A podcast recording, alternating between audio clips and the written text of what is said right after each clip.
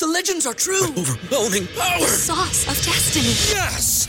The most legendary sauce has arrived as McDonald's transforms into the anime world of WickDonald's. The greatest flavors unite in all new savory chili McDonald's sauce to make your 10-piece Wick Nuggets, fries, and Sprite ultra powerful. Unlock manga comics with every meal and sit down for a new anime short every week only at WickDonald's. Ba-da-ba-ba-ba, go! At participating McDonald's for a limited time while supplies last. BetMGM has an unreal deal for sports fans in Virginia. Turn $5 into $150 instantly when you place your first wager at BetMGM. Simply download the BetMGM app and sign up using code Champion150. Then place a $5 wager on any sport. You'll receive $150 in bonus bets, regardless of your wager's outcome. And if you think the fun stops there, the King of Sportsbooks has plenty of surprises in store. Check out daily promotions, same game parlays, live bets, and so much more. Download the app in Virginia today and get $150 in bonus bets instantly from your first wager. Only at BetMGM. BetMGM and GameSense remind you to play responsibly. See BetMGM.com for terms. 21 plus only, Virginia only. New customer offer, subject to eligibility requirements. Rewards are non withdrawable bonus bets that expire in seven days. Please gamble responsibly. Gambling problem? Call 1 800 Gambler. Promotional offer not available in Washington, D.C. This is a more than just podcast production.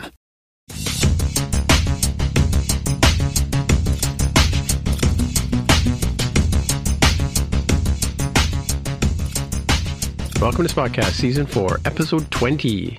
My name is Tim Mitra. I am in Toronto, Ontario, and I'm joined once again by Jonathan Kuline in Mr. and Mrs. Mississauga. Greetings, children. And we also have Jaime Lopez Jr. on the line in, wait for it, Seattle, Washington. How's it going? Just to let that sit there for a minute. One, 1002, 1003, 1004, and. No, no, no, not really a minute, a virtual minute. We're Yeah, good, Jaime. cut- How are you? We're fine. It's going pretty well. Anyway, so we'll start off with some fact check. Uh, Douglas Gilmour was born June 25th, 1963, in Kingston, Ontario. Oh, getting old, forgetting stuff like that. I know. And then the other children of Kingston, this is just some of them, I just the ones that, that were notable to me. Bryan Adams, Wayne Cashman from the. The photographer, uh, Bryan Adams? No, no, I, no, I don't think he's a. Well, he might have a camera. I don't know. It's, it's some guy who sings songs. Or Sing something. I don't know. songs. Oh, okay. Yeah, I don't know. I don't know who he is. Wayne Cashman, who was on the uh, Stanley Cup winning team in 1970 with the Bo- Boston Bruins. Don Cherry, right? Paul Coffey. Mm. Gord Downie, of course, lead singer from the. Uh, and of course, I didn't list all the, the tragically hip guys too, Yeah. but there you go. Huge Hugh Dillon, who's another famous From the uh, Headstones, actor. yeah. Yeah. Uh, Sarah Harmon, who's a singer people like. Jayna Hefford, who is Sarah now a mem- Harm? Harm? Sarah Harm- Harmer? Sarah Harmer. Harmer? It's it's typo. It's like whatever. It's Yeah, like Sarah Harmer from. I know. It said Sarah Harmer. Okay.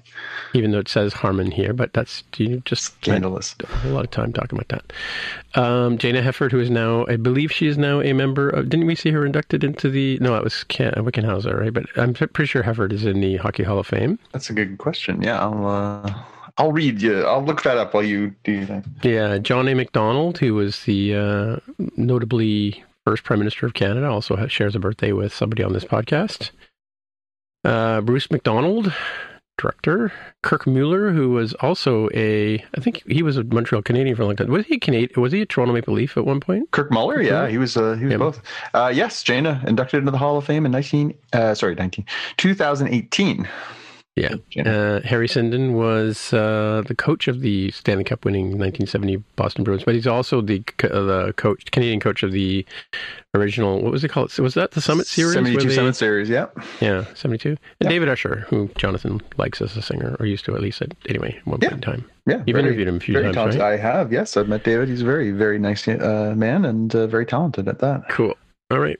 And I was a little bothered by another piece that Jonathan said, la la la la in America. And I thought, you know, that's doesn't sound like something Stephen Sondheim would write. So it's I went hundred percent of the song. I put it in the link below. I'm going to have to disagree with you because It may not be in the lyrics, but it's in. karaoke lyrics, I looked at the actual stage play lyrics and I looked at the actual movie lyrics. okay, well, have you played? And they the, don't say la la la la in America. That's No, they say la la la la America America.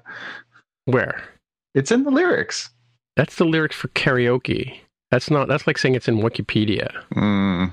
All right, this debate. Yeah, I'm looking. I'm looking. I don't see la la la la in America anywhere. Oh, at the very end. Hmm. All right. You mean it's like a background vocal or something? Yeah, I think it's just like something that they do in, as they're like you know freestyling and dancing. All right. Well, I guess the karaoke world uh, wins uh, over Stephen Sondheim. I guess you know. well, it's on the internet, so it's got to be true, right? That's true. Yeah, I mean, Yeah. if it was published on Wikipedia, it'd be more official. Yeah. On that happy note, uh, on that happy note, probably is. But let's have a look. On that happy note, let's move to the headlines. And JPK, you're up first. Yeah, so we we've been speculating about what's going to happen with the upcoming Spider-Man movie No Way Home. It looks pretty apocalyptic. We know we're going to get all kinds of uh, bad guys from Spider-Man films past.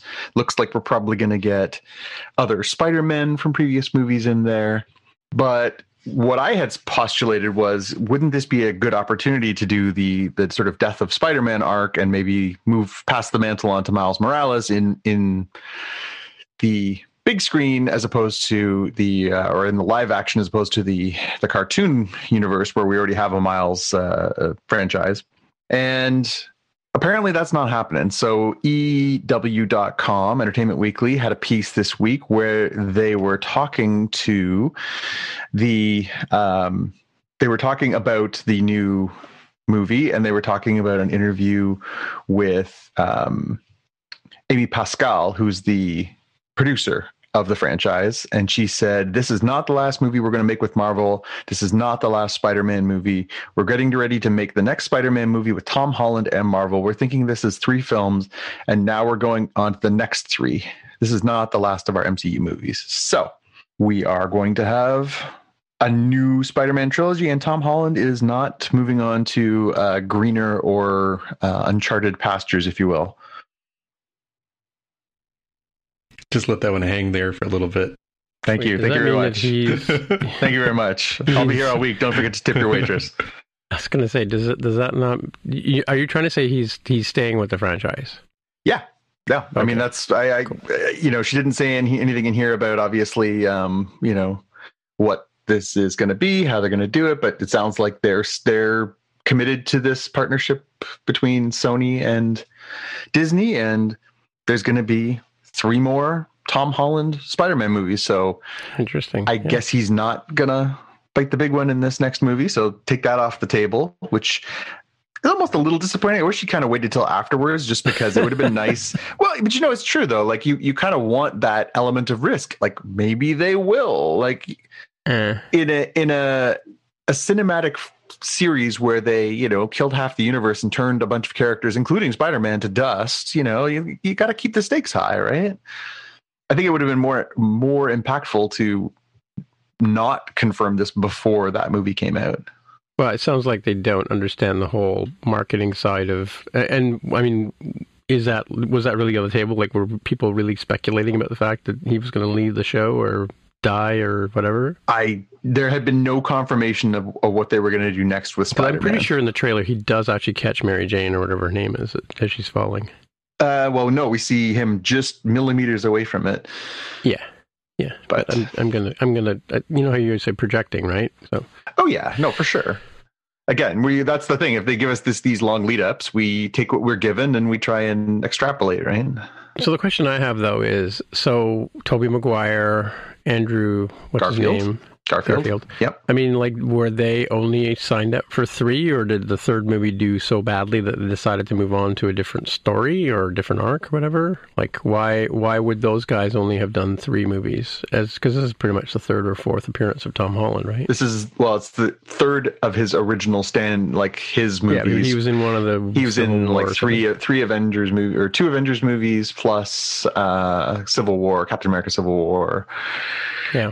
Um no, they didn't specifically I, I must admit I don't know all the details. I do remember I was obviously uh, covering film back when Spider-Man 3 came out and there was some discussion about doing a fourth one but Sony wouldn't commit Maguire, to it mean, or- with Tommy Maguire. Yeah. Uh, so Sony wouldn't commit to doing a fourth one because uh, they weren't sure where they wanted to go with it, and Tobey Maguire was starting to get you know show his his age as Spider-Man a little bit, so I think they were a little bit reticent to commit to more. Sam Raimi, who directed the first trilogy, wanted to do four. He wanted to do a part three and a part four and sort of do them simultaneously as sort of one big story that contained the Sandman storyline from that movie and the Venom storyline from that movie.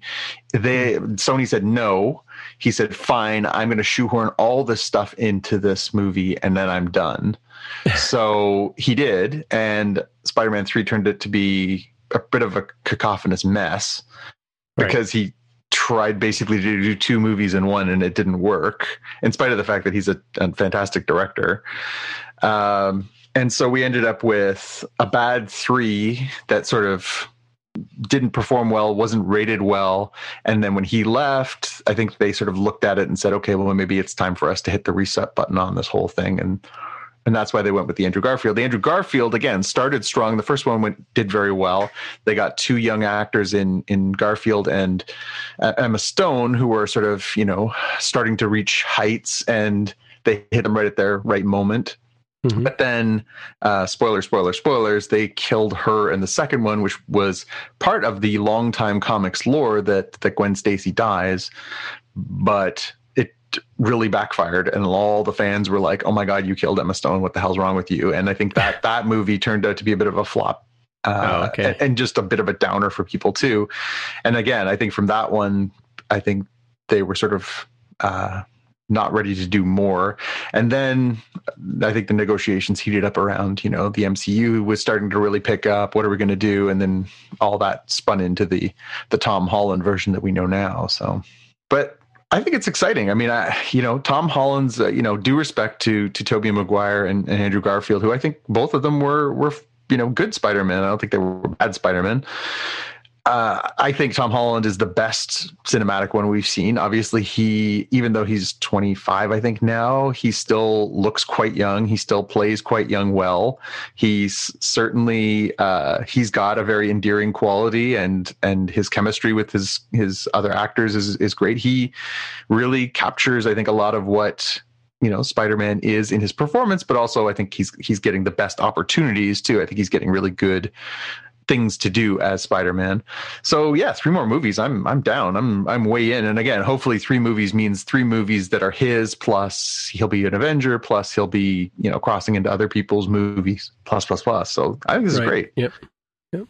No, it's good to have consistency. I mean, like you know, if all of a sudden they decided to have somebody other than- Hemsworth play Thor, it would seem weird, you know, at this point, because you know, or or like you know, with um, Robert Downey Jr. as Iron Man, even though I know they can't do that anymore, but I mean, to have somebody else play that, you know, after establishing him for ten years, you know, it would it would seem odd. And and I mean, I I still look at the new Flash guy and kind of go, that's not the Flash, you know, in the DC movies. You know what I mean, right? So yeah, yeah, it'll be interesting to see how they how, how they continue this stuff forward. Obviously, they've written out some characters, but one truth that all comic fans know is that no death is forever.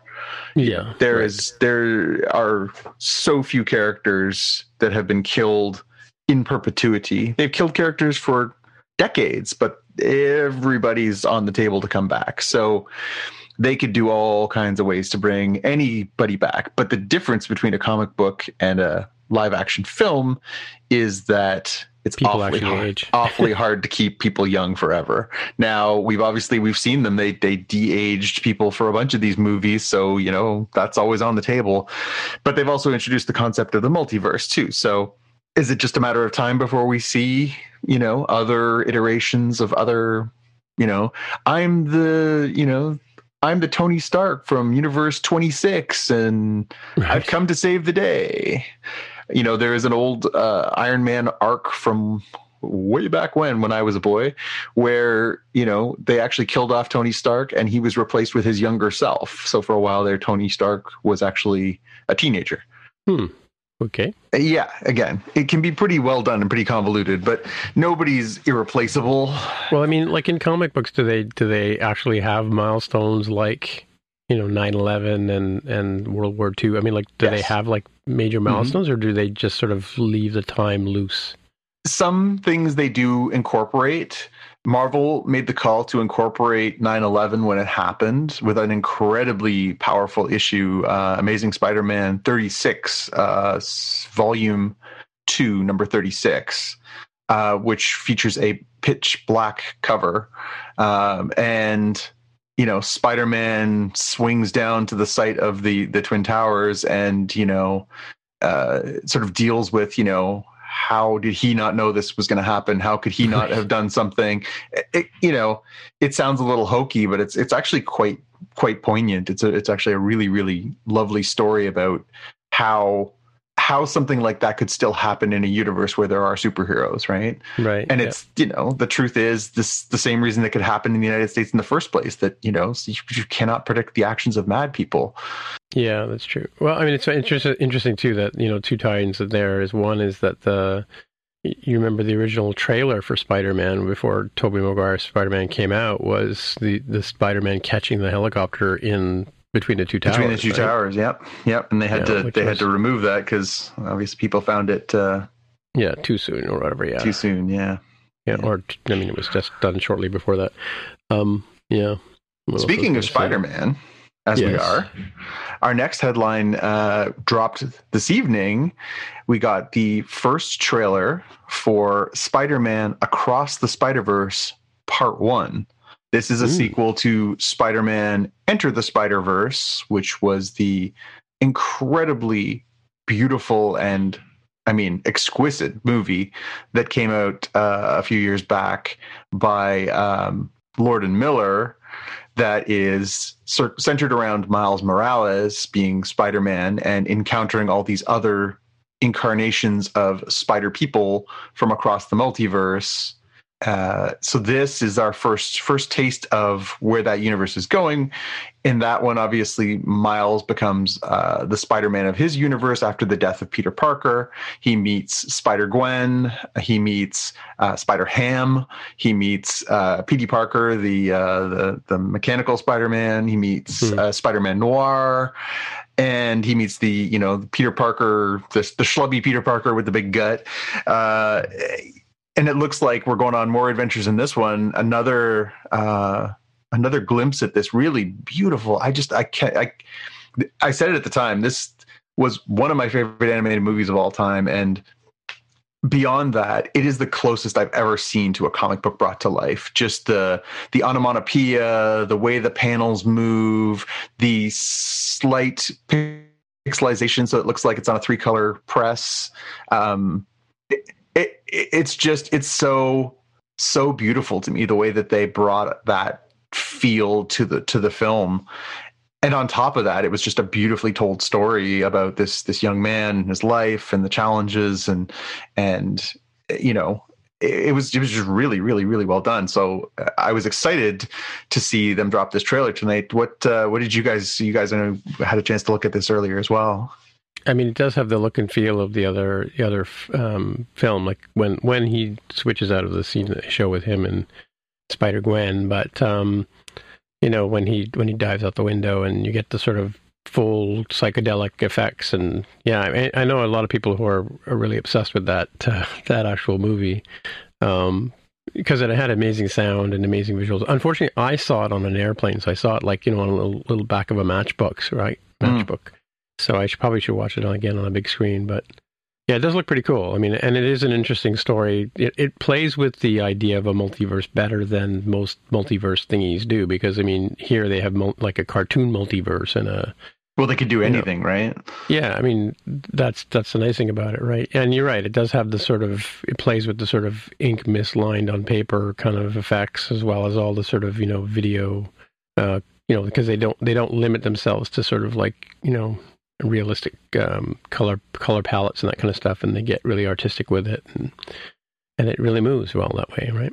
Yeah, yeah, it does look really cool. I'm intrigued by the fact that it's a part one. I hope they are going to already be well into, you know, getting the second part up and going so that it's not like a two year, three year, four year kind of uh, gap.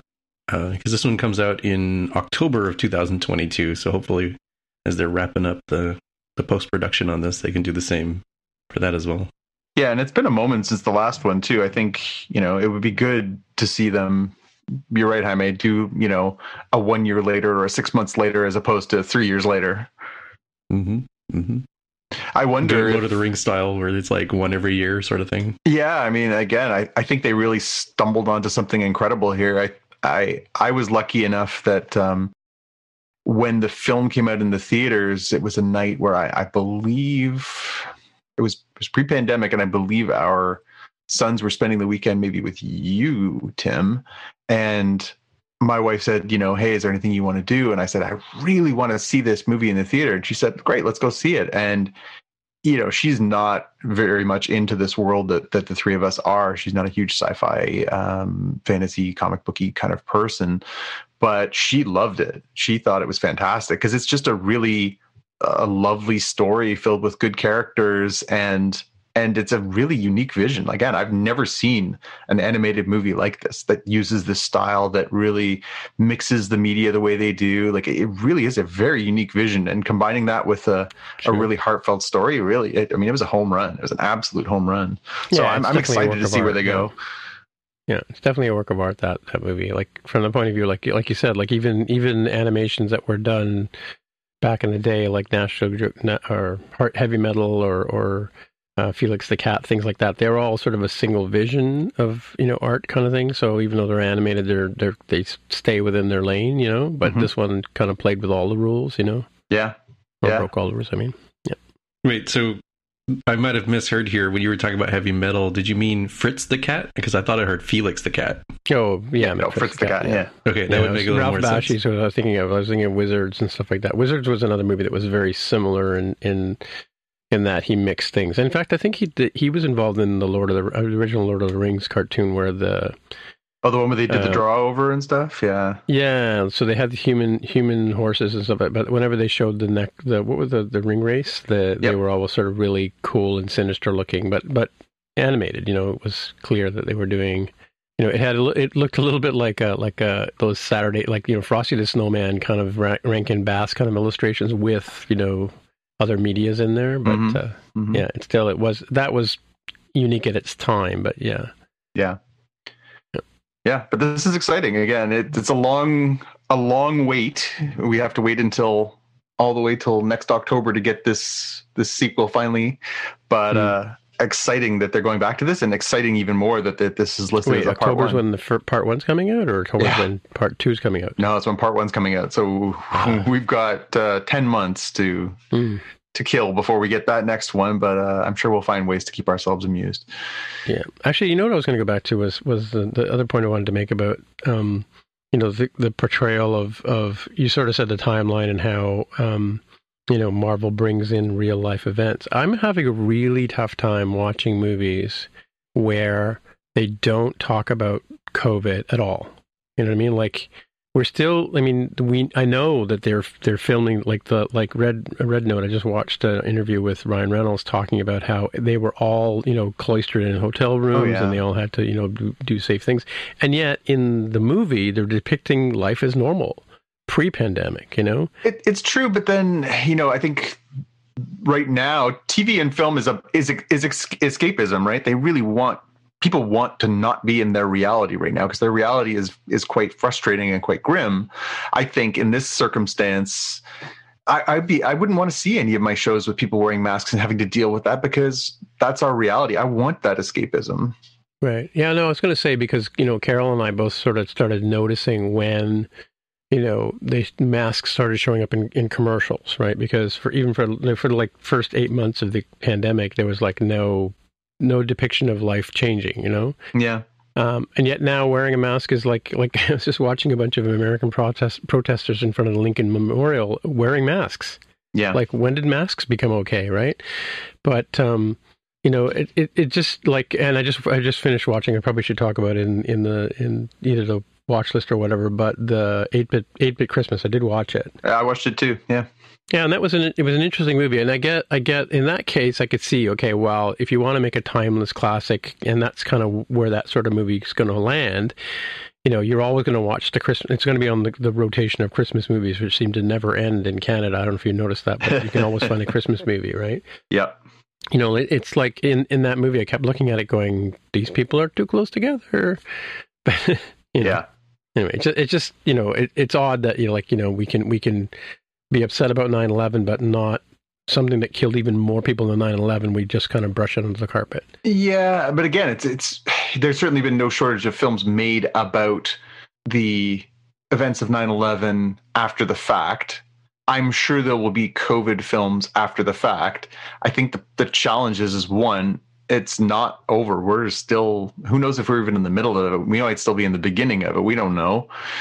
And you know again i think i think right now what most people are looking for since they're spending so much more time at home and their you know their reality is so frustrating with the masks vaccinations uh, anti-vaxxers the dialogue online restrictions who wants to live like who wants to live that in their films?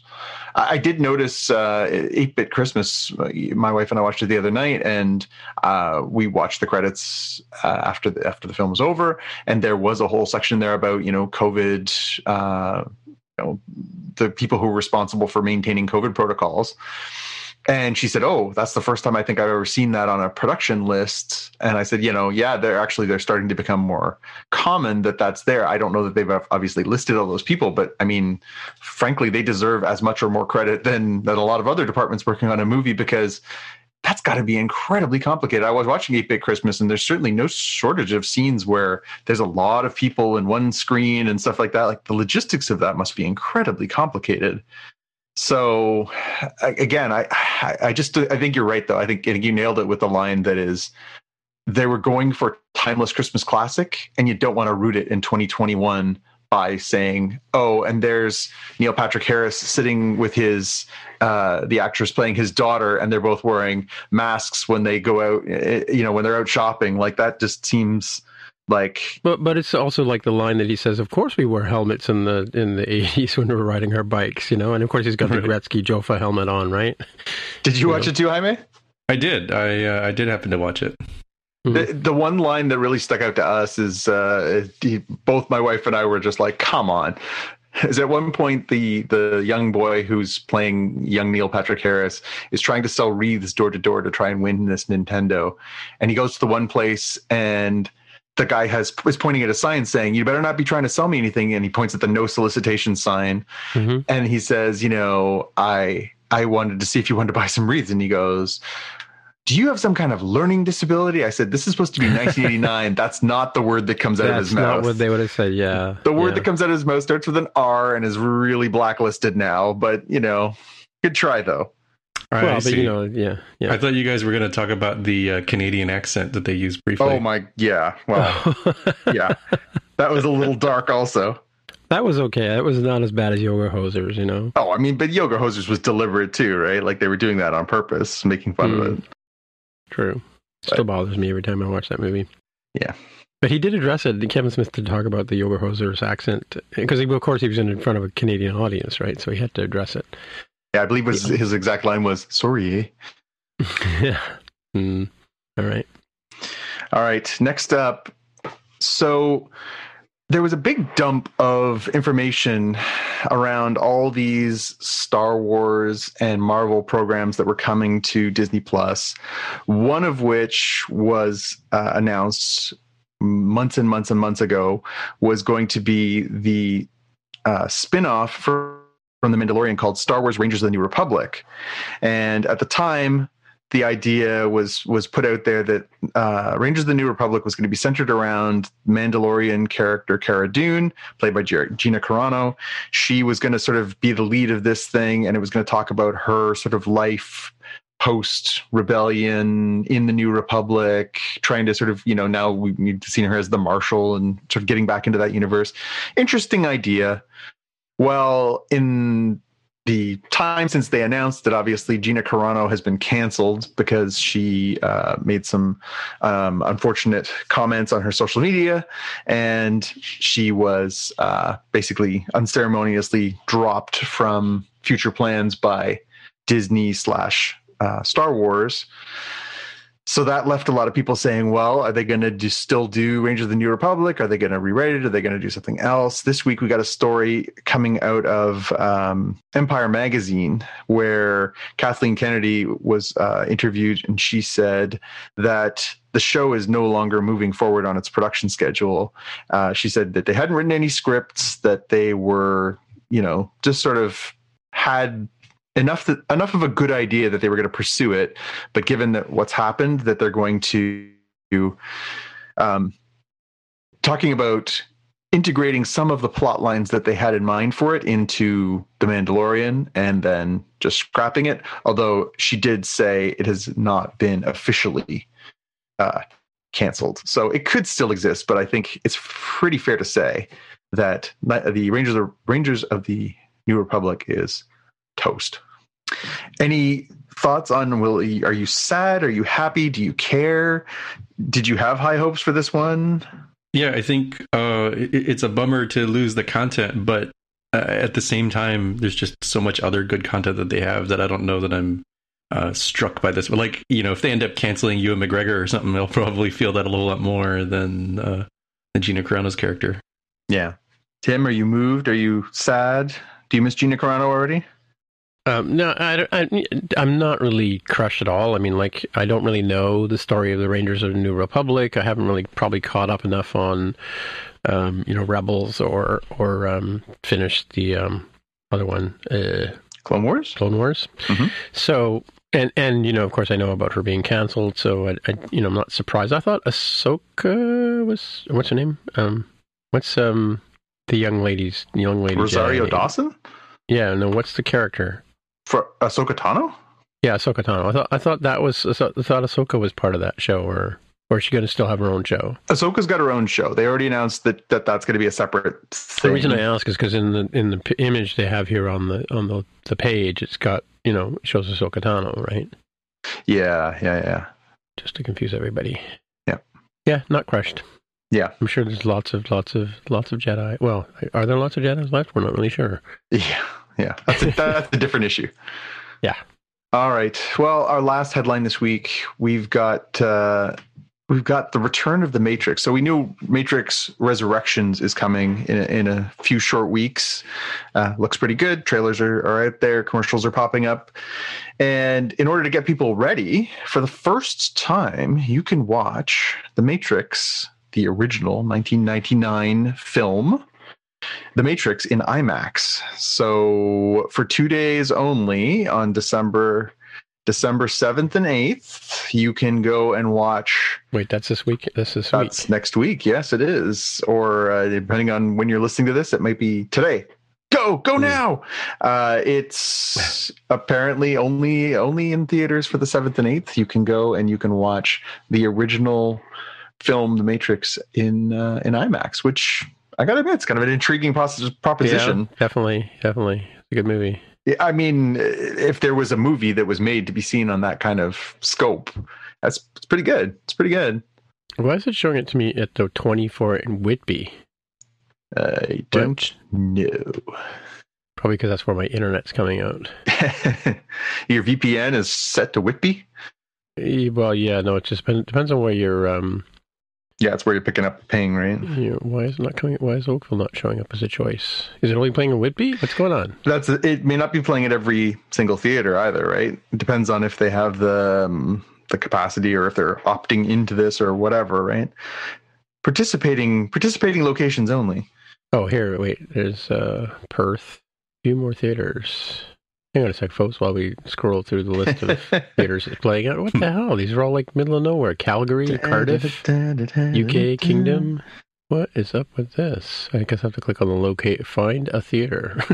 oh, we'll have, to, we'll have to look into this a bit deeper. Oh, Dune is playing over there. That's why. Mm-hmm. Interesting. I never, I never knew that IMAX had their own, their own. Um... Yeah, they have their own site where you can book stuff. Yeah. Cool. Yeah, I wouldn't go see it at Cinesphere because the sound wouldn't be that great. No. No Siri Bob. The seventh and eighth, you said. Let's click on the eighth, see what happens. Or seventh. Seventh is Tuesday.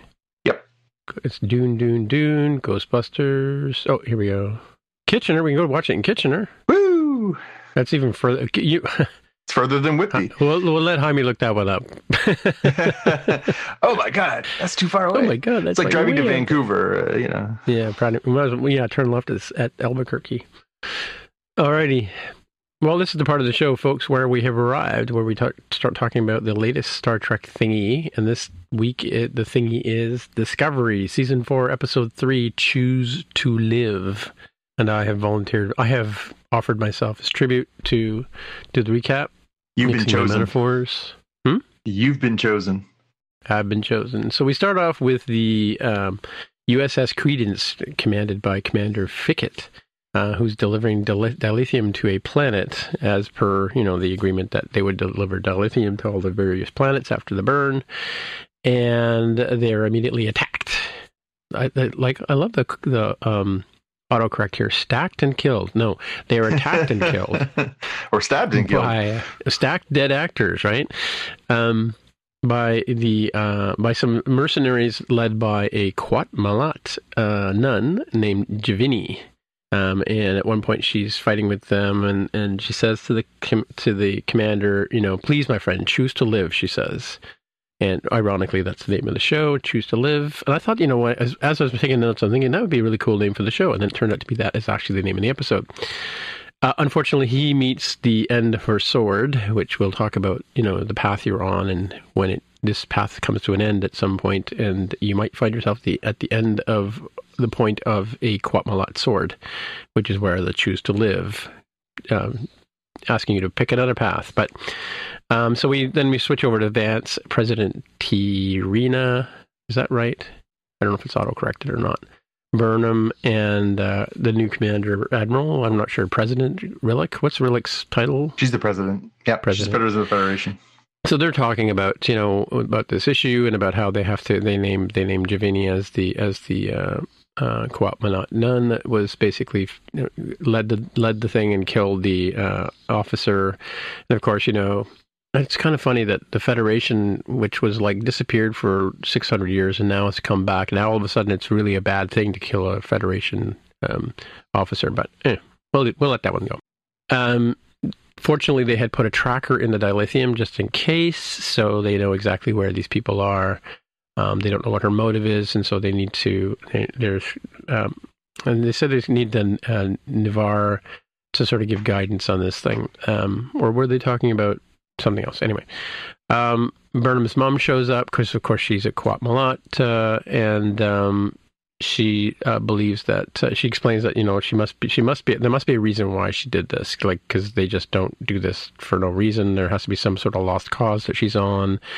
And she suge- suggests that uh, she accompanies whoever goes to get her because only her sisters can bring her in safely without you know other people meeting the end of her sword um, so they decide to send Burnham and uh, the Qowat Milat to go and retrieve this this uh, person. So it'll be a joint mission with the two Burnhams.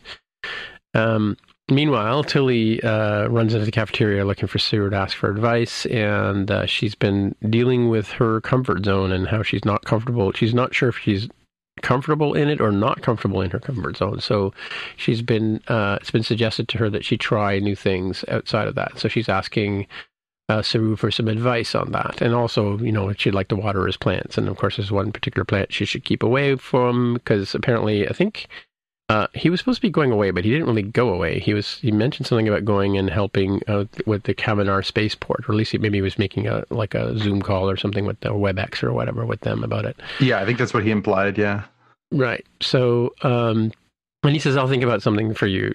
I'll, I'll come up with something for you, uh, Tilly, to help you with your your current burden."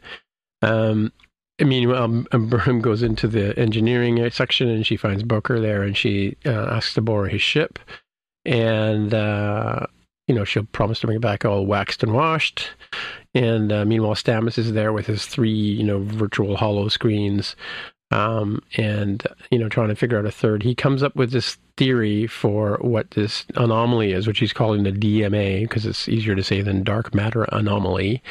So the DMA, what it is, he thinks it's a primordial wormhole, and uh, so four out of five reasons why it would be. One particular one, um, no signs of tachyons, which apparently are always there when there's a wormhole.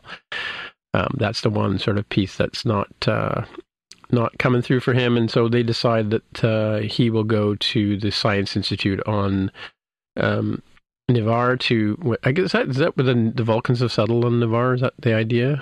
Well, 'Cause they're Ni'Var Vulcans. Ni'Var is uh, is Vulcan, right? Okay. Oh, it is the name of Vulcan. Yes. So it I is. thought it Vulcans is- Vulcan with the blew Romulans too, Wait, right? I'm, I'm which timeline are we in? Because I thought Vulcan got blowed up with the two spots. only in the. Kelvin timeline. Oh, okay. In the in the JJ um Yes, in the JJ verse. in the Jar Jar Abrams verse, right? That's right. The Jar Jar verse. Yeah, the Jar Jar verse. Um, yeah. So okay, n- forget what I said. It's still Vulcan. Okay. So uh, otherwise, because I was going to call them Vulcans, but I guess they're Ni'Var is Vulcan. Okay. Clear as mud. Yeah, they are the Ni'Var. They are on Ni'Var, because that's not confusing enough, as opposed to the Vulcans on Vulcan. Wait. So is Ni'Var Vulcan? Ni'Var is the planet formerly known as Vulcan, but it is inhabited by the reunified Okay. Romulans. And is it represented by a symbol? uh, never mind. All right, a purple symbol, right? Um, yes. So uh, it's decided that Book will accompany uh, Stamets. You know, he just promises to not get in the way, and he just would like to go and help, and blah blah blah blah. blah. He needs to be doing something. Uh, meanwhile, we uh, then we see that uh, Gray's body is being 3D printed on this really cool 3D printer, and um, Which is weird because didn't we see it standing there the other day? that was a that was a hologram. Oh, that it. was a hologram. Oh, That was the 3D. That was the 3D That's model. what it was going to look actually- like.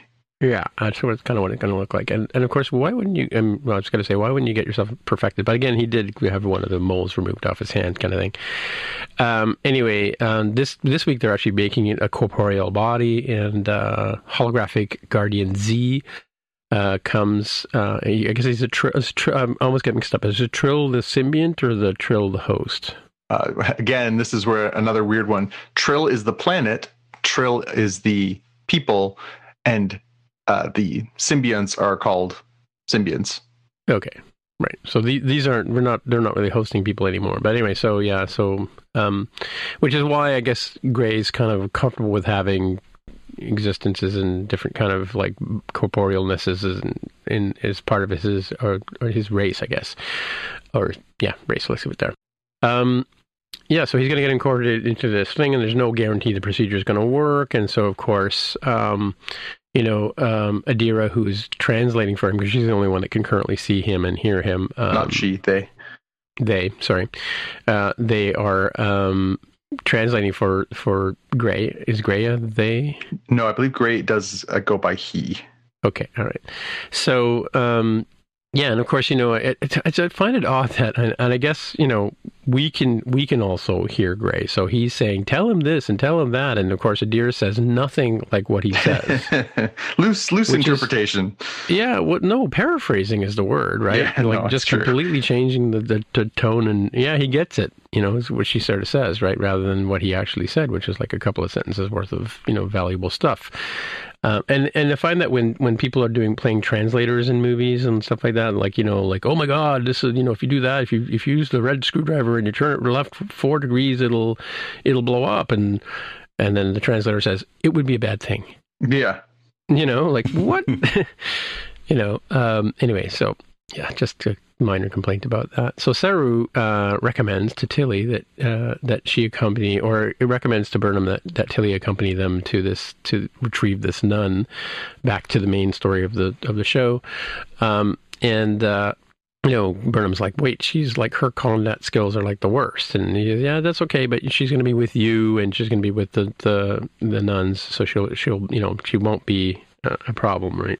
Um, and then uh, Dr. Gabriel, Gabrielle Burnham explains to I don't know what her Qowat Milat name is, but she explains that to to Burnham that uh, J'Vini was that she was J'Vini's lost cause when she first came to the future, and uh, she took her under her wings and, and, and made her into one of these these uh, nuns.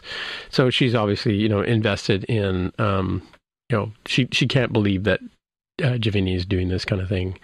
And they uh, suggest that they, they sort of they require that no phasers go uh, to the planet, which you know Burnham's like what? So they bring them over and they hand them a sword each, and of course Tilly promptly clumsily drops the sword on the ground, and you know yeah they're like okay let's bring her to a battle.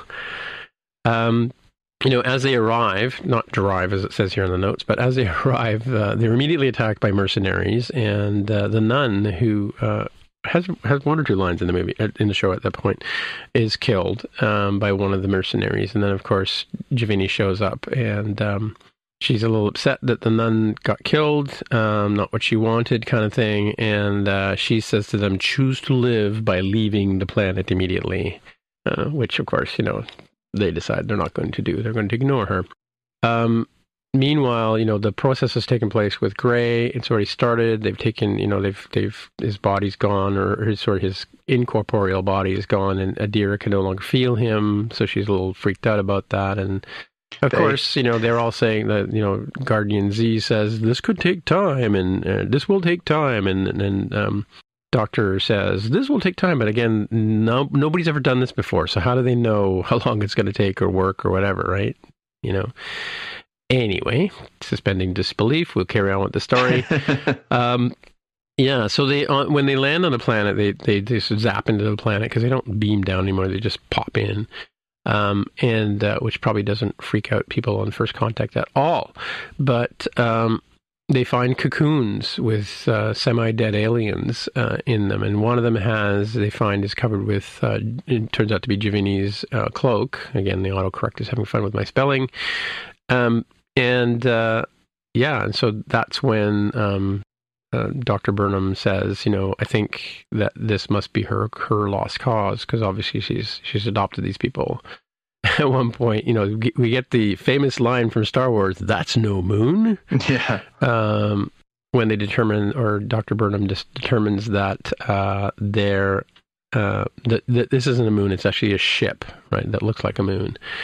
Um, and sort of, you know, uh, Tilly starts looking for the tracker with her tricorder, whatever they call the new thing. I don't know if it's a tricorder anymore. They wear them on their wrists now. Um, and uh, it turns out it's a, way above them, like 100 feet or 200 feet above them. And so they, they find a turbo lift, as they call it, to take them up to that level and, and the way they can do it. So now we go over to Stamets. And this is, uh, again, I don't get this Stamets guy, but um, he's at the institute. He's talking to the Vulcans about you know his theories and stuff like that. And all of a sudden, the Vulcans like all tune out and, and go into a meditative state. And he's and he's like you know totally like get this guy off the planet.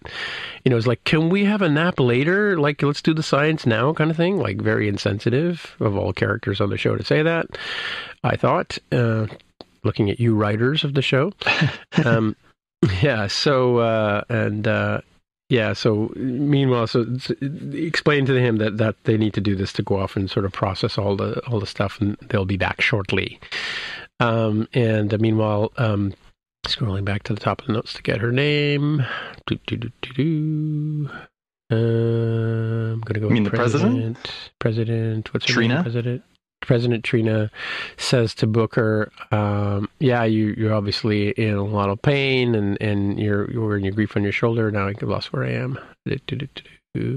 Yes, yeah. So you know, you, you you know, you require freedom from guilt is what you need, and and uh, he, he's a little upset because he's he's running the the idea over in his head about what happened, and he's I must have missed something. He keeps saying, I I, I wish I could figure out what it was that that I missed, and maybe I could have saved my family. Blah blah blah typical stuff.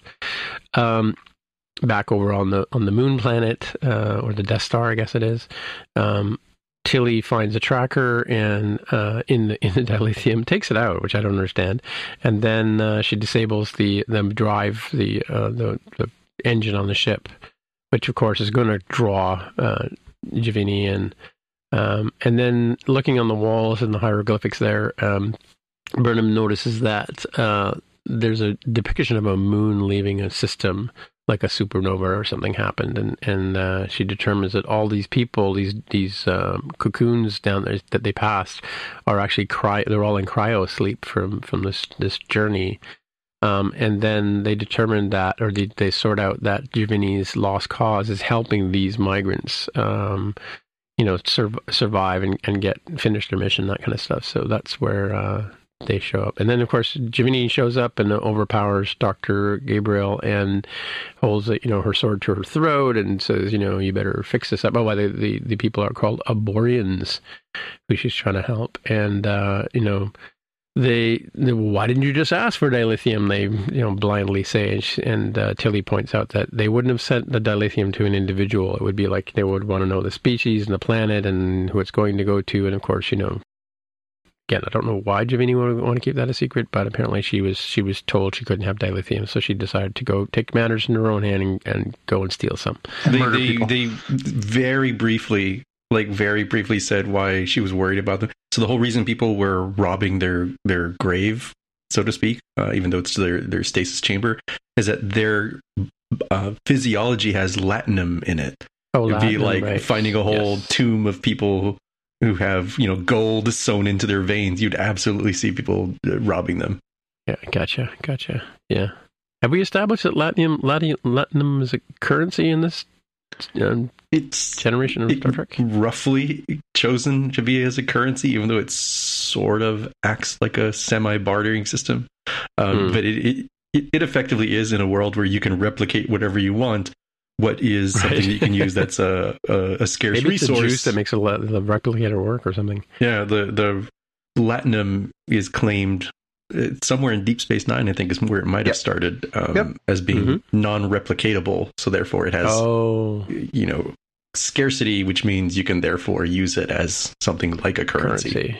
Yeah. Right. Because they talk about slips, strips, and bars, and probably more of that. Yeah, and they press it in gold because gold can can help it hold its form or something. That's why they call it gold pressed latinum. Ah, okay, gotcha.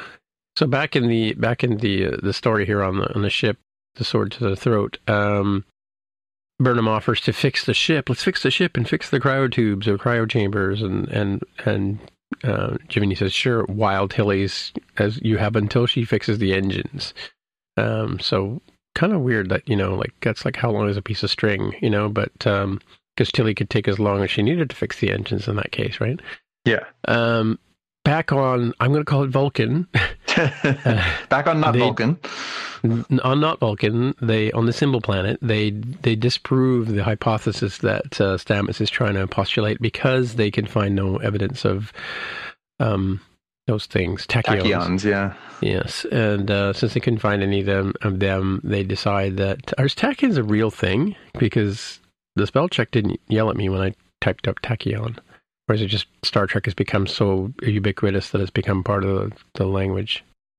I wonder. Anyway, yeah, t- tachyons. I think they're they're a hypothetical. Uh, so they're something that theoretical physicists use as a postulated um, presupposition of something that exists.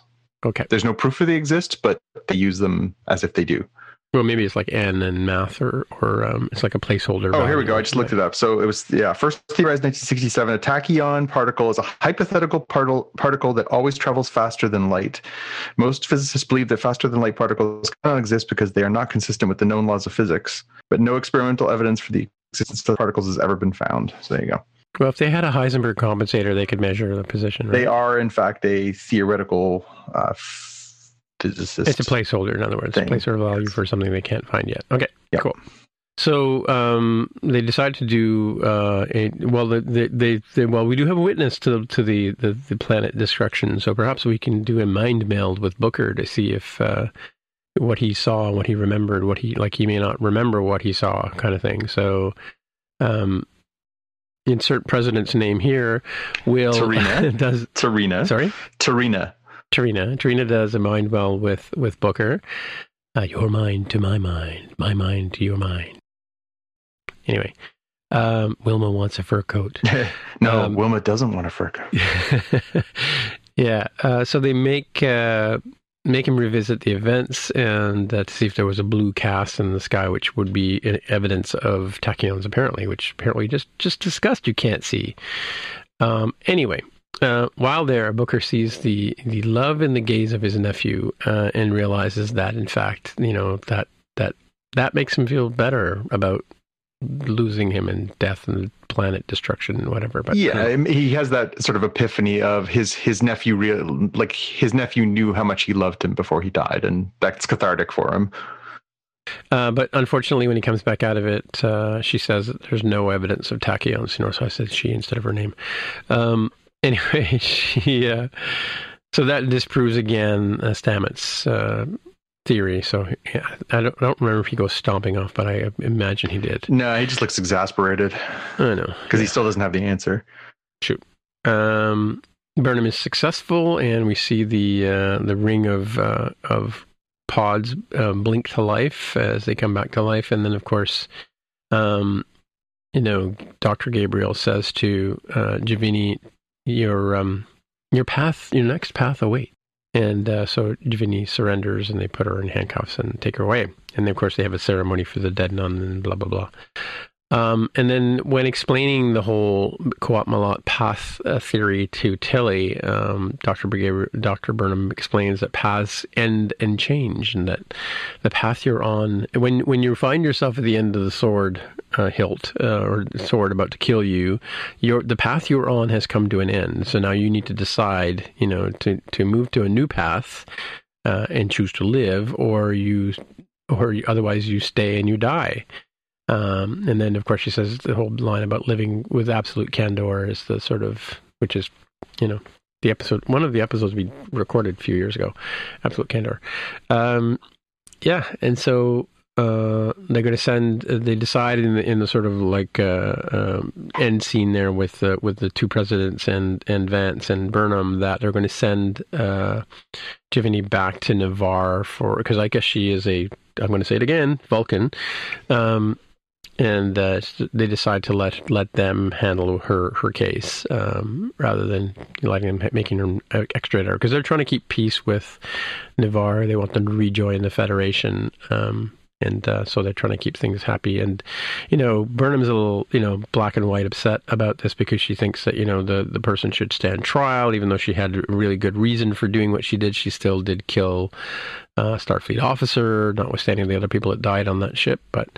Um, yeah, and then he explains to her that you know, like we're just like instruments here. We're like you know the tuba player or whatever, and uh, the president is like the conductor, and she understands the symphony. She gets the big picture, so she gets to make the big decisions. And at the very end scene, um, you know, Adira has been uh, lying or fallen asleep, holding on to Gray's hand, which I didn't discuss earlier. But um, of course, you know, Gray wakes up, and uh, you know eyes open, hands you know flinch, and and uh, immediately jumps out of the, the the chamber and can move around on this brand new body which he's never driven before. It's like you know taking the, the, the new car you just got your license five minutes ago and you jump on the 401 and drive down the road. Um, throwing hugs at everybody. So yes you know it's totally believable. But again this is a science fiction story. Um, yeah so so gray gray's gray's happy. He's got his new body and uh, all all's well that ends well. I guess What do you that's the think? moral. Yeah, Yeah, it's a fairly standalone episode, although it does help move the overall story arc along. But only by like a millimeter. Like all they did was basically they had a theory, the theory was disproved, and we're back to Nowheresville, right? I guess the only thing that's that's Mhm. sort of really accomplished here is that Book finds some catharsis and hopefully won't be just like having emotional breakdowns for the rest of the season. yeah. That, well, it it is a resolution story in in the, in that sense that Gray's um, um, journey to becoming a corporeal being again Mm-hmm. is resolved. You know, books books angst is resolved. Mm-hmm. Um, I mean, the end scene, which I didn't talk about too, is when when he comes when they he come or Burnham comes back to the to their shared space. Uh, he's you know lying underneath a canopy of his home planet, which he found a little angsty before, but now he's you know enjoying it. So Yeah, Yeah. not a bad episode.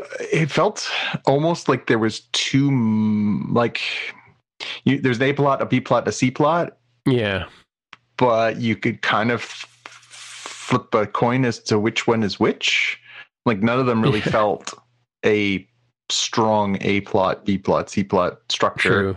None of them were really like, oh, we, I really want to get back to that A plot. Like it, it, it was all just sort of it is what it is. It, again, I, it's been a pretty good kickoff to the season. This was sort of a slow things down a little bit kind of thing.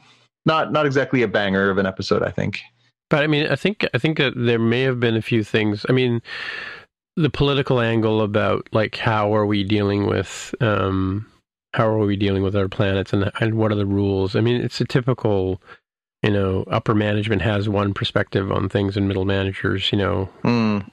Don't understand why upper management does what it does, and until it's explained to them that this is how things work, right? Mm-hmm, mm-hmm. Um, because there is the political side of it. Because the president does take Burnham aside at the very beginning and says, you know, I know we're letting these people come along, but you're in charge, you know, so hmm you get to call the shots. And yet, there was never any point where she put her foot down and said, I'm in charge and this is what we're doing. She kind of just went along with whatever the current situation was. Burnham, I mean, right? Yeah.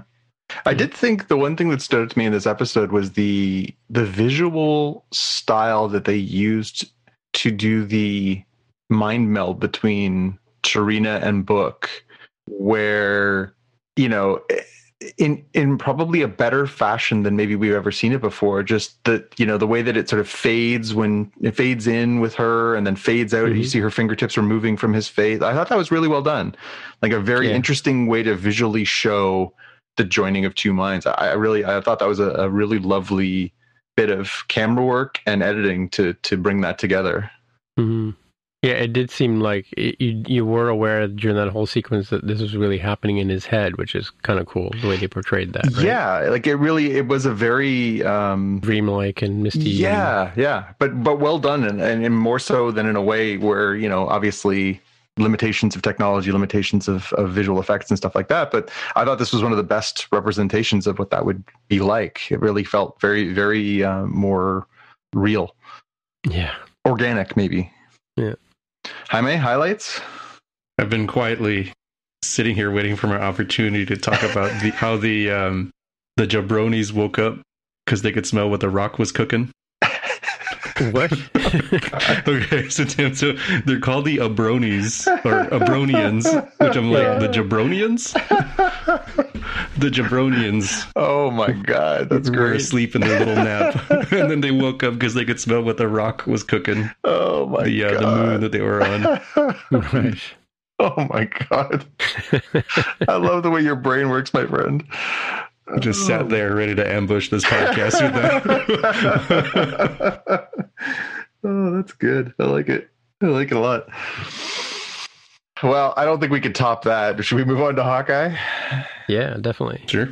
Good episode this week. Uh, really kind of action packed. It was uh, the bulk of the episode was you know the car chase. We we had uh, the the two Hawkeyes being caught by the the tracksuit mafia and being held prisoner, and we get our first real taste of of uh, of Maya, the uh, the lieutenant of this gang. And, And that's uh, that's Florence Pugh, Pugh, right? what? Is that that's Florence Pugh playing that character? No, no, no, no. It's not. No, no, no, no, no. No, that's um I'm sorry, I can't remember her name. I'll look it up, but she is um she is an indigenous American. Okay, yeah, because I was kind of like I, I, saw her in the title, and I'm like, what? Yes, sorry, what's her name? Okay, I've, I've got it. Alaqua Cox is the is the young woman's name who is playing the character. Oh yes, right. Mary Maya Lopez is the character. Right? Maya Lopez is the character. Alaqua Cox is the name of, of the uh, the actress, and she is Menominee Indian uh, from Wisconsin. Okay, I was going to say so. Yelena Belova, when when did she come in? Uh, she hasn't shown up yet, so Okay, she okay. will make an appearance eventually. Okay, so she's the lieutenant of Yelena Belova, pr- presumably, right? Well, yeah, we're not we're not sure who the boss of this mob is, but we do know that it is a Russian mob, and we know that obviously Yelena is Russian. So there's there's probably some connections in there, and but we haven't obviously seen it come together yet. Right. Okay. um yeah so we get our first sort of taste of her and particularly interesting because we've obviously with these first two episodes we got the the introduction that through all of the action that Hawkeye has seen over the past few years, Hawkeye Clint, that is, he has uh, he has permanently damaged his hearing. Has now started wearing hearing aids to be able to hear properly.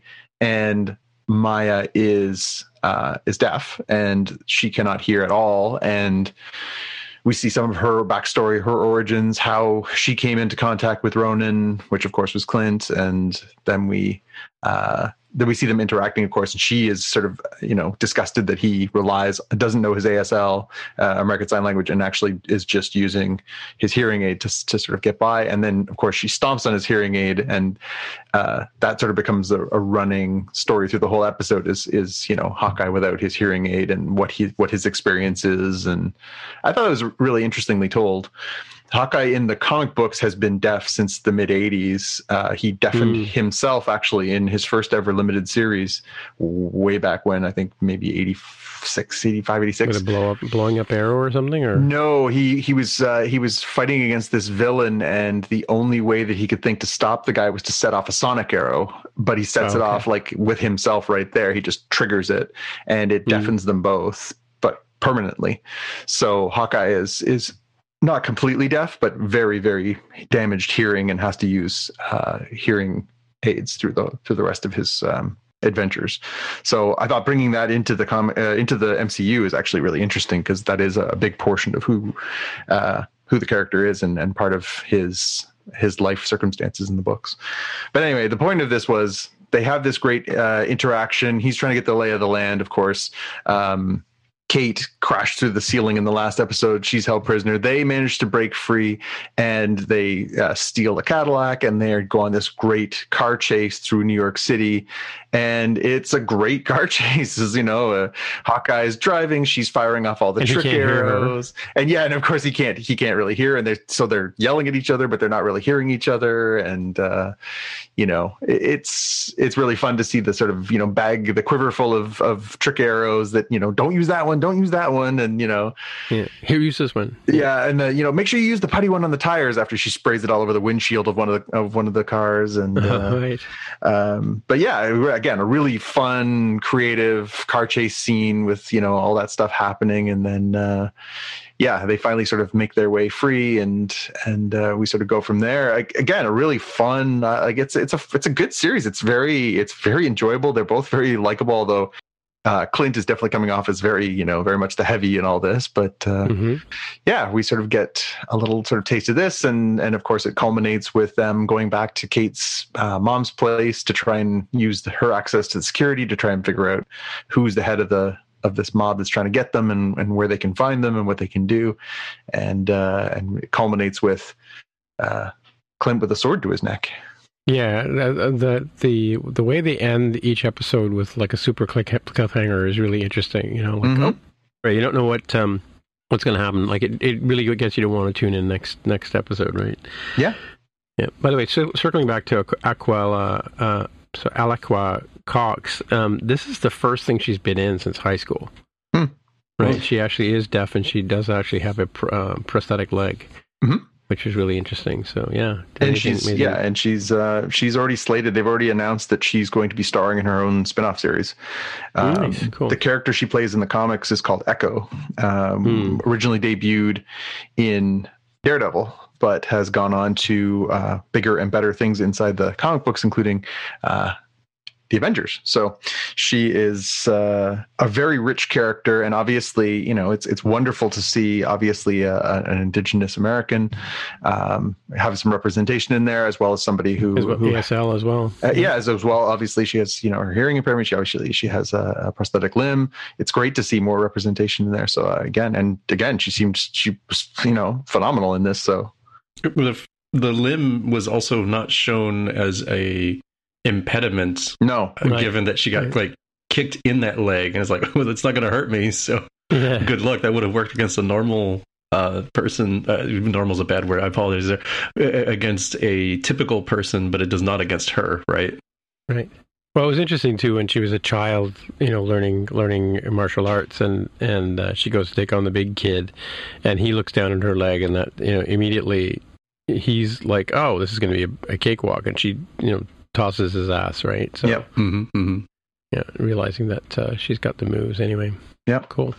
Yeah, good, good. Another good, another good episode. Good show. I mean, so far it's like this has been, you know, for me this is like better than Captain America so far, or whatever that last thing was, Winter Soldier thing. What was that called? The well, Falcon last thing we saw Soldier? was last thing we saw was Loki.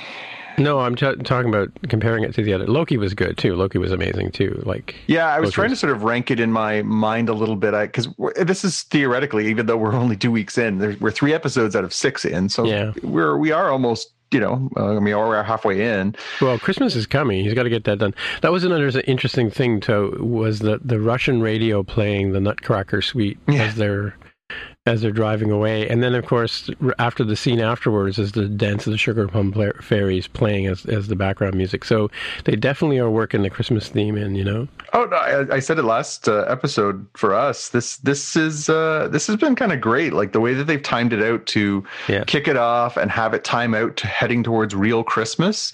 I, I, I'm not sure if you go back and watch this next summer if it'll have the same feel of it, but just the I'll be home for Christmas part of it. Again, in this episode, we saw him have a a sort of kind of conversation with his youngest son.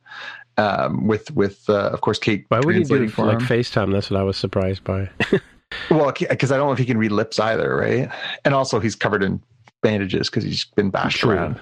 True. But um, yeah, I thought it was really interesting that that um, you know they've done a good job on this one. I've enjoyed it so far, but I, I found myself always sort of thinking like, where does this rank for me? Where is it next to WandaVision? Mm. Where is it next to Loki? Where is it next to uh, Falcon and the Winter Soldier? Where is it next to What If? You know, um, what am I missing?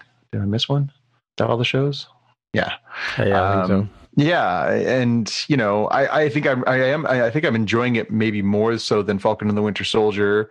It's so different feel wise to Loki and and WandaVision, just because those were obviously less grounded, more you know, uh, you know, uh, fantasy science fictiony kind of stories. It's really hard to compare them apples to apples. I still feel like as much as I love uh, I love the character of Hawkeye, I really think Kate is a, a fun character, and I'm I'm glad that Mhm. she's finally in the MCU. I really feel like so far the high water mark of the season for MCU stuff is it's still got to be Loki, just because Tom Hiddleston Oh, is yeah. just magnetic. He's such a great performer, and then the chemistry that he found in that show with the other actors, you know, I- I still think Loki is the best show of the year for that. Yeah, but I, I'm, my Different. point was it's still an enjoyable show. I could watch this on its own. Like I wouldn't have to compare it to the other other shows at all, right? So Yeah, yeah. you know, it's an I eight get- or nine out of ten kind of deal, right? So, Oh, absolutely, and that's the thing. Like, obviously, you don't. You know, I, I don't want to raise. You know, lower one to raise the other or anything else. I think they're they're both fantastic. I just feel like if I had to to pick between them, I feel like Loki was the most substantive and uh probably the best caliber thing they've done so far. But this has been really good. I'm I'm really looking forward to see seeing where they take it and, and how they stick the landing. so have all three of us seen the the best movie of the year so far? I have not. Um, Oh, So, we- so we'll we'll do have our to keep it kind of light. we'll do our spoiler free version of it. Sounds so good. the spo- spoiler free version is Ghostbusters Afterlife for those of you listening at home. Ghostbusters Afterlife. So uh, Tim and I went and saw Ghostbusters Afterlife along with our number one fan the other day, and it was uh, it was amazing. It was really good. It was really really good. It's funny because you know it was obviously you know there was Ghostbusters in 1984. There's Ghostbusters 2. There was the rebooted attempt uh, a few years ago with the all female cast, which I really enjoyed. And then this one was was And the animated Saturday morning cartoon. and of course, yeah, the real Ghostbusters cartoons.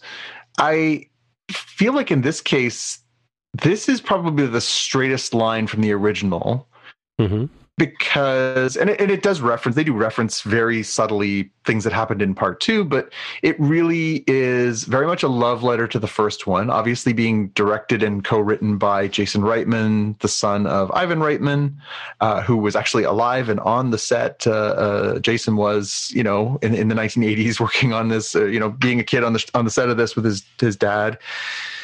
Um, it's it is it is a very loving and fan servicey without being ridiculous. Like it's it's just a well told story that happens to be filled with great Easter eggs and references and and you know tips of the hat to the original stuff. But it's also just a really good story. The young cast that they have was really really good.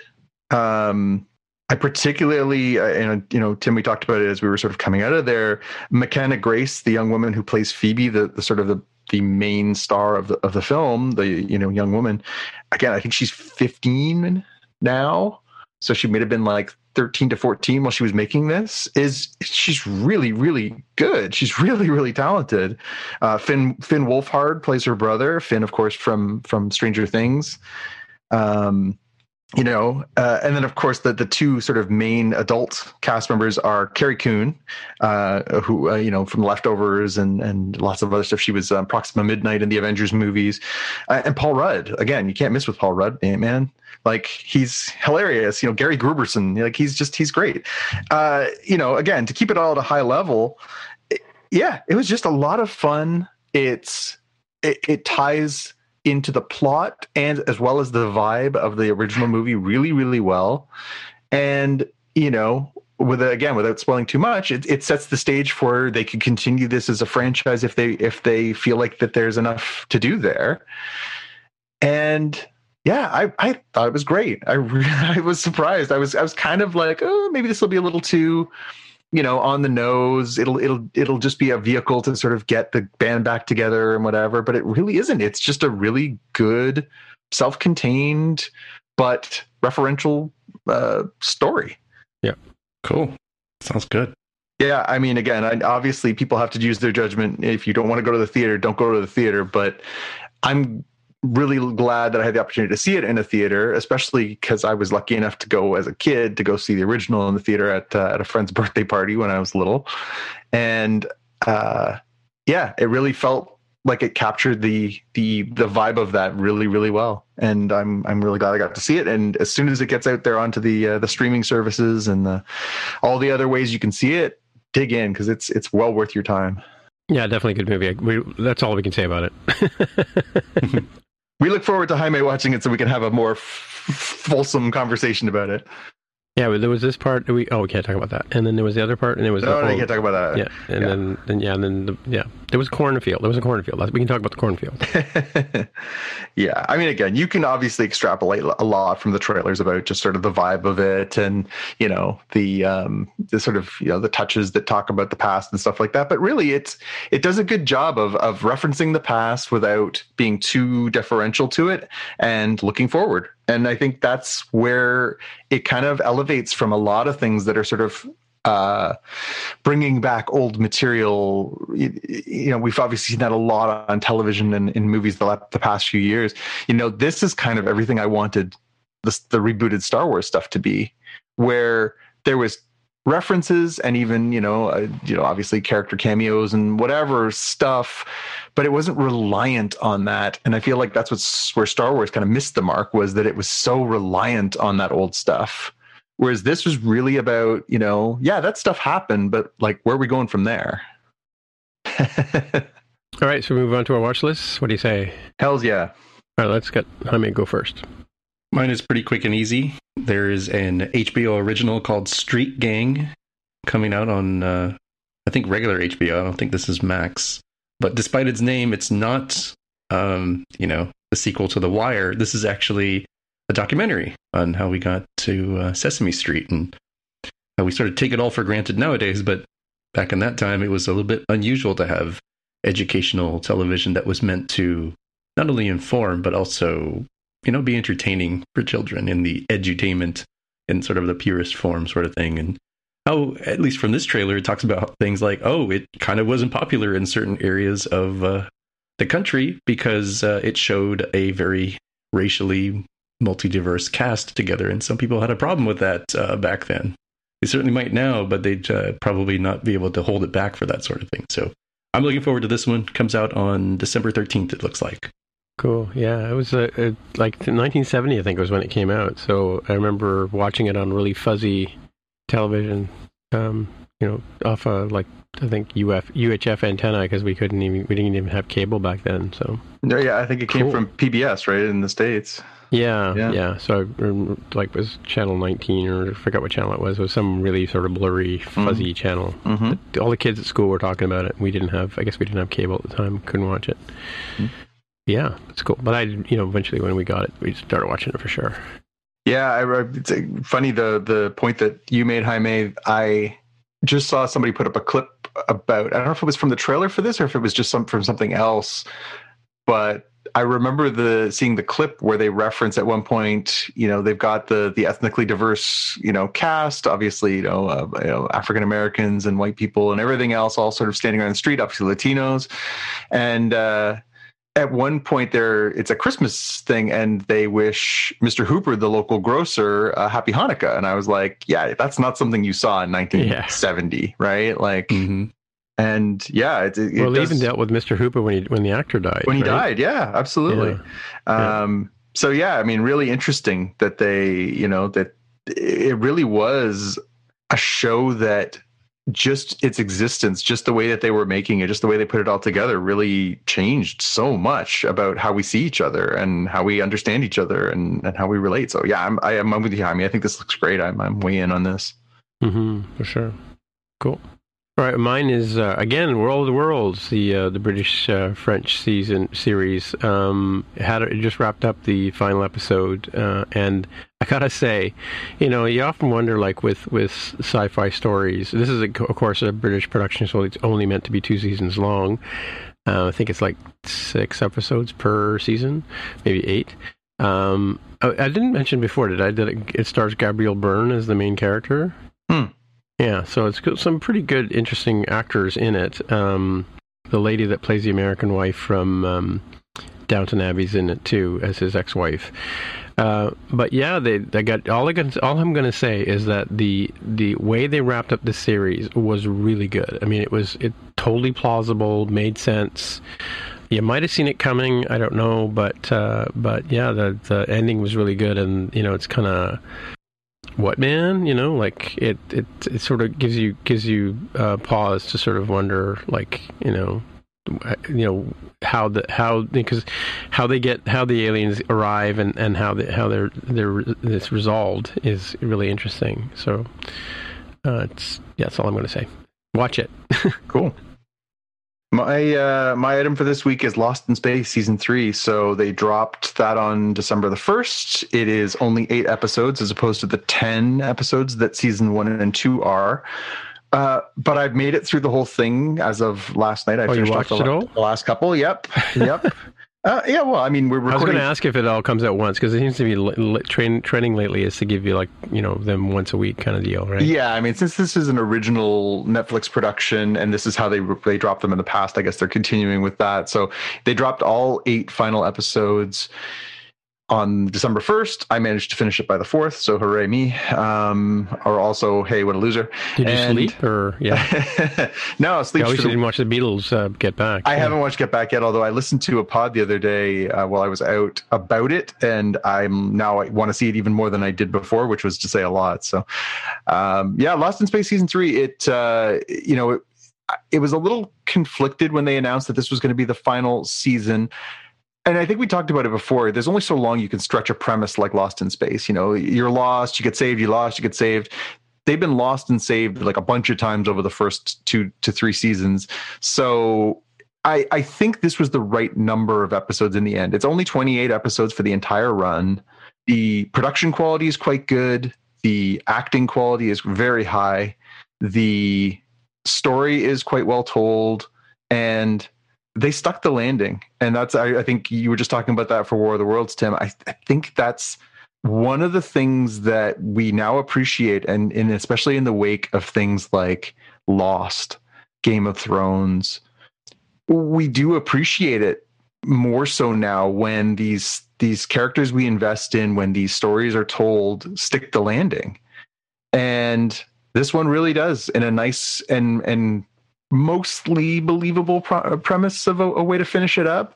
There, there is one quibble that I have that perhaps you and I, Tim, will talk about once you finally get through this. But um, yeah, it wraps up in a very, in a very nice way, and it is a really good final season. I, I, think I think now that I've you know watched the final season and also seen the totality of the show, it's it's really it's a quality show. I would I would definitely recommend it. And again, it's not a huge investment. You're talking 28 episodes, less than an hour a pop.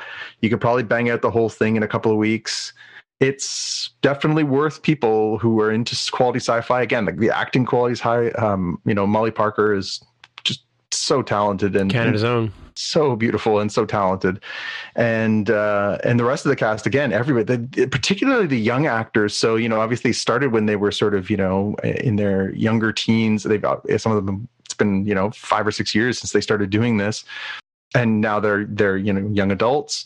And they really it's kind of gratifying and satisfying to watch them evolve over that time too. It'll it'll be weird too for people who now watch it you know bang bang bang season one two three because you'll see, you know, the character, the actor playing Will Robert uh, Robinson goes from, you know, a sort of a gawky sort of 13 year old to like, he's looking pretty mannish by the time this thing finishes. He's like taller, he grows like a half of, you know, a foot over the course of the show. And uh, I was going to say, like, how much time is supposed to elapse between the between the seasons? Like, is, so, is, is there like it's been six months and now here we are? And, yeah, you know, so got a beard growing season and... two ends on a bit of a cliffhanger of of um, you know they get lost again, and the kids are separated from their parents for reasons that don't need to be gotten into. But uh, yeah, so the the time lapse between the end of season two and the beginning of season three is one year.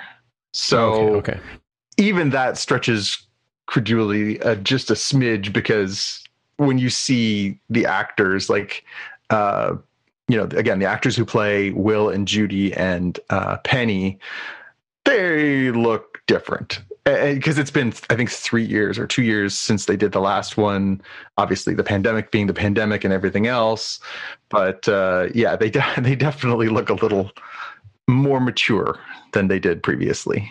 But if you can suspend the disbelief from that stuff uh, it's yeah again they they are all great. As young performers they were all really stand up Mina Sundwall who plays uh, penny who has also been on Legends of Tomorrow this last couple of seasons as a mixed daughter, is really good. Like she, I think, has potential to be a really big star down the road. Like she's she's got some charisma to her, and she really steps to the fore in this in this season in a really interesting way. But they they give them all really a good opportunity to shine. All the all the lead actors get a a moment in the sun that's really good, and yeah, it's it's kind of everything you want from a last season. So can't recommend it highly enough. Thanks for turning me on to it, Tim. It was uh, it was a fun ride, and and uh, I'm I'm glad I went on it.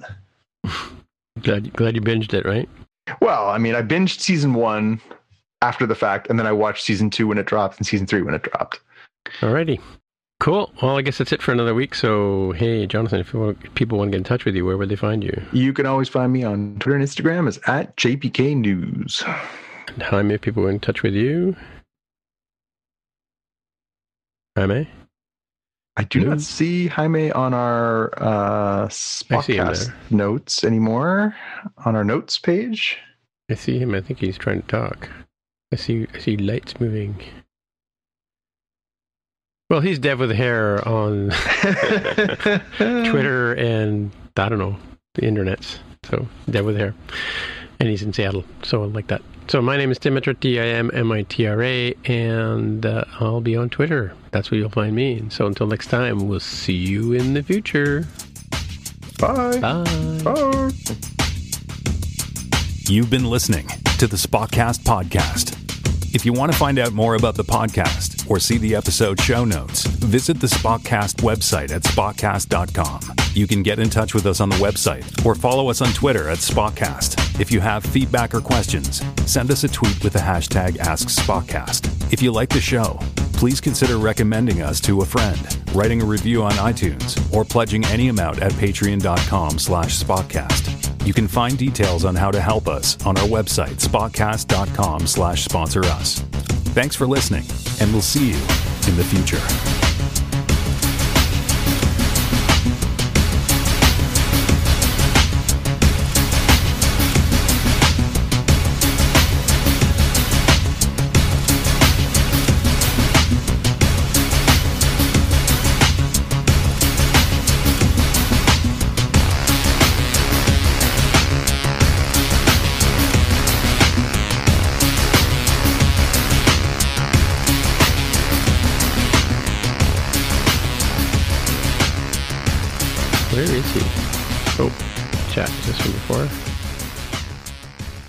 Be right back, he says. Oh, wait. He says, be right back.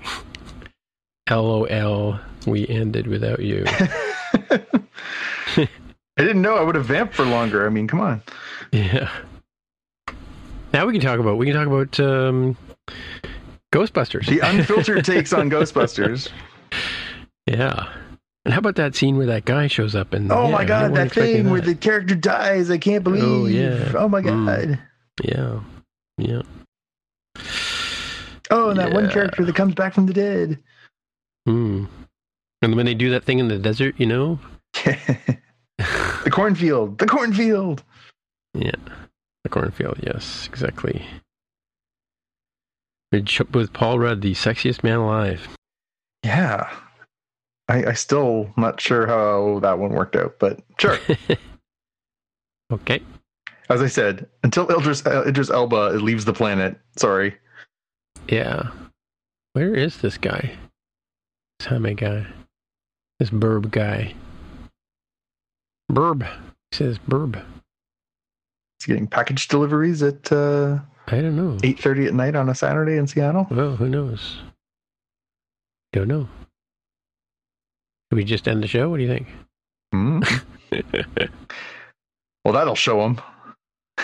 Well, Jaime says goodbye, everybody. See you next time. That's right. How you doing? What does he say? What does he say? How's it going? How's it going? How's it going? It's going real good, Jaime. Bet you couldn't be here for the end. Oh man, All right. that's just gonna turn into the Jaime spoof fest at the end. That's great. That's great stuff. Yeah. All right. Well, we you know we haven't talked about in a while. Mm. Paw Patrol. No, no, that's because that's his. We don't want to step on his toes. That's his thing. Oh, that's his thing. We Yeah. shouldn't talk about Paw Patrol when he's not here. I mean, you know, that's kind of his bit. That's true. That's true. Whether he likes it or not. If, it, if, it, even if it's not his bit, we're gonna force it on him. It's his bit. All right. All right. Well, I'm going to sign off. Okay. Okay. Bye. Okay. See ya. Next time. Bye. Bye.